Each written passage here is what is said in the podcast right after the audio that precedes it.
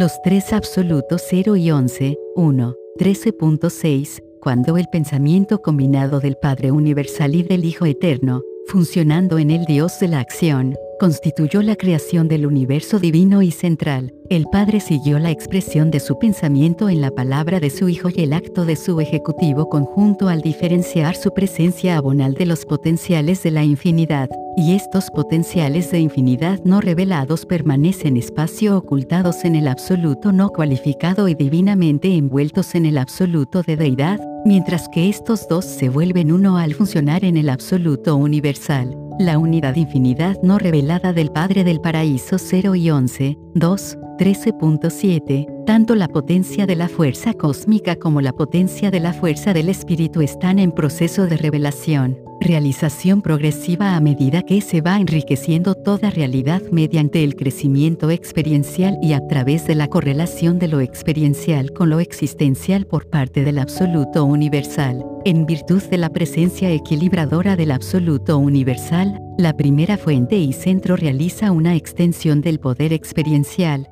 disfruta de la identificación con sus criaturas evolucionarias, y logra la expansión de la deidad experiencial en los niveles de supremacía, ultimidad y absolute 0 y 11, 3, 14.1, cuando no es posible distinguir plenamente el absoluto de deidad del absoluto no cualificado. Su función supuestamente combinada o su presencia coordinada se denomina la acción del absoluto universal 0 y 11, 4, 14.2, 1. El absoluto de deidad parece ser el activador omnipotente, mientras que el absoluto no cualificado parece ser el mecanizador totalmente eficiente del universo de los universos supremamente unificado y últimamente coordinado, aún de los universos y más universos ya hechos, en proceso de formación y aún por hacerse 0 y 11, 5, 14.3, el absoluto de deidad no puede reaccionar a una situación en el universo en una forma subabsoluta, o por lo menos no lo hace. Toda respuesta de este absoluto a una situación dada parece hacerse en términos del bienestar de la entera creación de cosas y seres, no solo en su estado presente de existencia, sino también en vista de las posibilidades infinitas de toda la eternidad futura 0 y 11,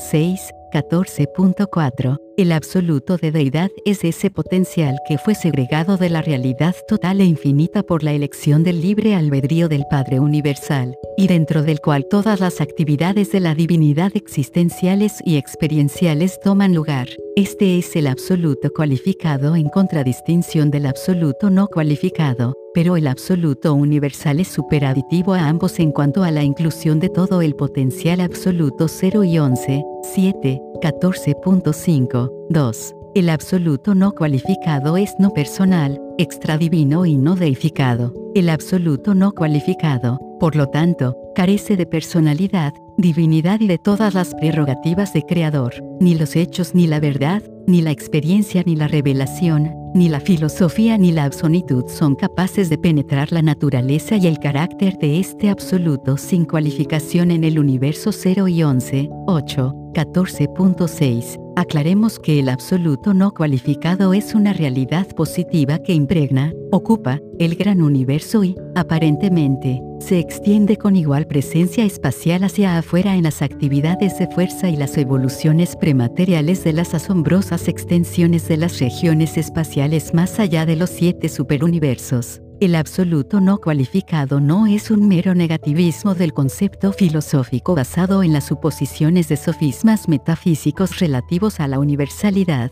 dominación y primacía de lo incondicionado y de lo no cualificado. El absoluto no cualificado es un supercontrol universal positivo en la infinidad. Este supercontrol no está limitado por la fuerza del espacio pero está definitivamente condicionado por la presencia de la vida, la mente, el espíritu y la personalidad, y está ulteriormente condicionado por las reacciones volitivas y los mandatos llenos de propósito de la Trinidad paradisiaca 0 y 11, 9, 14.7. Estamos convencidos de que el absoluto no cualificado no es una influencia no diferenciada y todo penetrando, no es comparable ni a los conceptos panteístas de la metafísica ni a la antigua hipótesis de la ciencia sobre el éter. El absoluto no cualificado es ilimitado respecto a la fuerza y condicionado respecto a la deidad, pero no percibimos plenamente la relación de este absoluto con las realidades espirituales de los universos 0 horas, 11 minutos y 10 segundos, 14.8, 3. El absoluto universal, deducimos lógicamente, era inevitable en el acto del libre albedrío absoluto del Padre Universal al diferenciar las realidades del universo en valores deificados y no deificados, personalizables y no personalizables. El absoluto universal es el fenómeno de la deidad indicativo de la resolución de la atención creada por la acción volitiva de diferenciar de este modo la realidad universal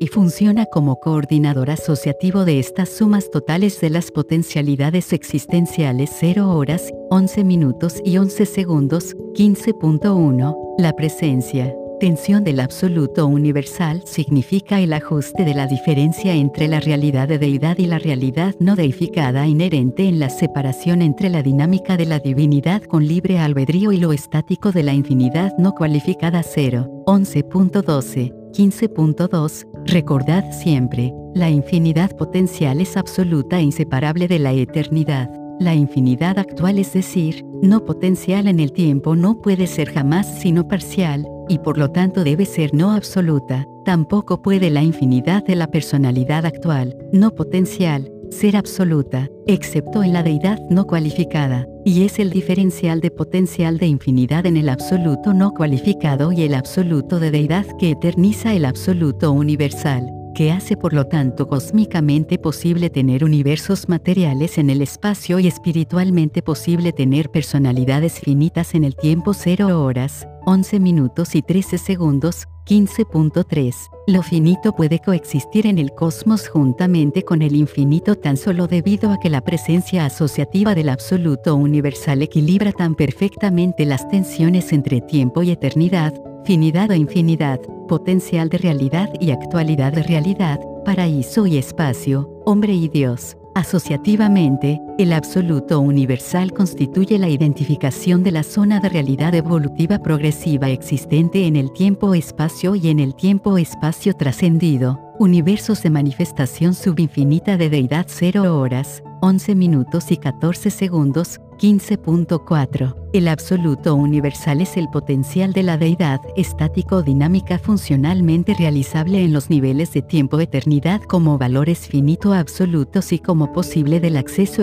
experiencial existencial. Este aspecto incomprensible de la deidad puede ser estático, potencial y asociativo, pero no es experiencialmente creativo ni evolutivo en cuanto se refiere a las personalidades inteligentes quienes ahora funcionan en el universo maestro 0 horas, 11 minutos y 15 segundos. 15.5. El absoluto. Los dos absolutos cualificado y no cualificado aunque tan aparentemente divergentes en función en cuanto pueden ser observados por las criaturas con mente, están perfecta y divinamente unificados en y por el absoluto universal. En último análisis y en la comprensión final, los tres son un solo absoluto. En niveles subinfinitos son diferenciados funcionalmente, pero en la infinidad ellos son 1 0 horas, 11 minutos y 16 segundos, 15.6. No utilizamos jamás el término de absoluto como negación de nada ni como rechazo de ninguna cosa. Tampoco consideramos el absoluto universal como autodeterminativo, una especie de deidad impersonal y panteística.